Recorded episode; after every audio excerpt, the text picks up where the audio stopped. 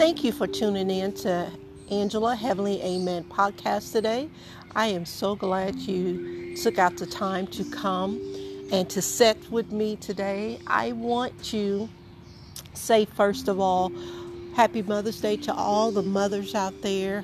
And I'm quite sure that some people, mothers, are here with them, and some mothers are gone to be with the Lord, and some um, women's are wanting to be mothers and didn't get that opportunity. But just know that you are loved and that God cares for you, and there is so many people out there in the world to the ones that don't have kids that look at you as a mother figure. So don't think that you're lesser than a person because you didn't get to um, have kids, but know that there are others out here that truly, truly love you. Well, I'm going to dive right on into this podcast. As I was thinking about Mother's Day, I was thinking about my mom. Believe it or not, it's kind of funny because I was actually born on my mom's birthday. And here's the funny story about that. When my mom was pregnant with me, she used to love to dance. So her and her sisters used to go out on the weekend just for my mom to dance. I guess that was her type of exercise back. We're talking about in the 70s.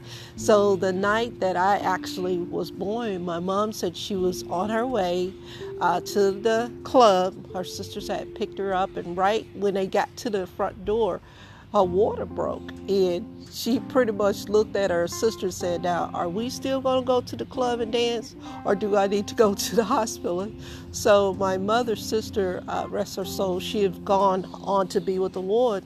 She was a nurse and she's like no we need to take you to the hospital. I don't think we're going to go dancing tonight. So i actually was born actually on my mother's birthday. So that was just a cute story of how i got here. And speaking of mothers when I was young, I thought that I was going to wait till I at least got in my early 30s to have a child, but I guess God had a sense of humor because I had my first child at the age of 17, which I'm not afraid to uh, uh, say that, but it was very hard. It was difficult for me because I grew up in the South, and to me, I feel like I was the only girl in that high school pregnant. So just imagine the uh, embarrassedness I went through, being scared and afraid of what people might say or think of me. But at first, I'm just being honest, I wanted to get an abortion because I felt like I let my mothers down. But I'm glad I didn't get a divorce because my son is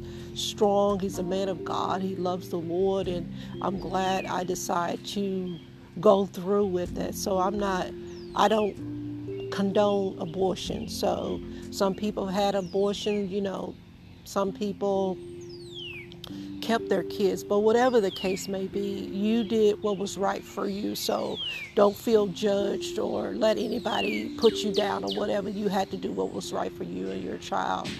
But with my son, it's almost as if he's identical to me. Personality, he's very kind, he's polite, uh, he's love to sing. He, it's just so funny. So I'm so glad that I decided to um, keep my son. Now I'm not saying it was an easy role because I'm just being honest with you and real today. My son father wasn't ready to be a father. Come to find out, I heard that he had another son the same time that I was having his son. So just imagine that hearing something like that at the age of 17. But nevertheless, you know, I bless him. I pray that all is well with him and in his life. Being a mother is, is sometimes it's easy, but sometimes it can be very difficult. I noticed when my kids was in the toddler stage, I had to parent them a different way, and then as they got to be teenagers, I had to start disciplining them. And as they became an adult, that was hard for me because I had to shift my focus on how I dealt with them. You know, as a parent, we always want to tell our kids what to do, how to do it. So one day, a situation had happened, and my daughter, she decided to tell me, she said, Well, mom, you know, we are all adults now. You can't be meddling in our business. You can't tell us what to do because we are grown. And at first, that really hurt my feeling, but as I thought about it, she's right. Because if you have adult kids out there, you have to let them live their life. You have to let them make mistakes. You have to let them go through the pain and the shame.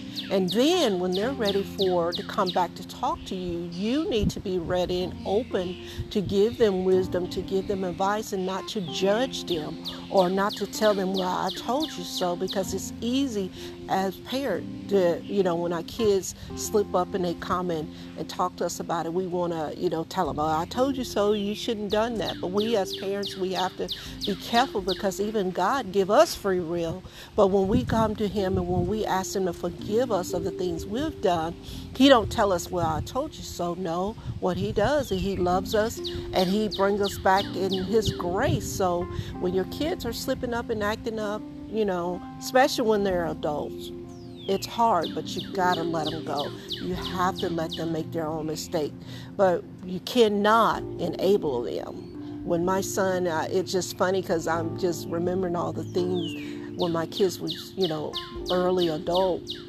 When my son, he had this one girlfriend, he always wanted to me to take his sides. And so one day I told him, I said, look, when you and your girlfriend get into an argument, whatever, don't call me asking me about this or that and the other because you need to sit still and see what you said or done because most of the time you will say one thing but she will say another. So please never put me in the midst in the middle of your relationship. So that was kind of a hard lesson too for me and my son because even with that parent we want to pick the person that we want our child to be with. But sometimes that person that we want our child to be with is not the one. So we just have to sit still, pray, and know that God will work everything out for us. But again, I just wanted to come on and share some different experience with you, you know, of the things I went through. And now my kids are uh, 32 and 27, and then now I have a grandson, which he's five. So um, now I'm walking in the and grandparents. Oh, that's him in the background. He said, and he can count to six. So actually, he can count 600, he said. So happy Mother's Day to you all. If you are sad or upset with your kids, please don't be that way. Call them up, you know, let them know that you love them, and, you know, just be the best parent that you can be because that's all God asks you to be. And don't feel sad if you made some mistakes along the way. Don't feel sad about it. I made some mistakes along the way. I would probably make some more mistakes along the way. But as long as you're true to yourself and that your kids know that you love them, you have done the best that you can. So happy Mother's Day uh, to one mother from another. Love you all, and you all have a blessed weekend. And if you please, please, please subscribe to Heavenly Angela Heavenly Amen podcast. Give, and when you give, we're able to share this podcast and take it all around the world. Thank you again for tuning in. I will see you next Saturday. God bless and have a wonderful weekend. Bye bye.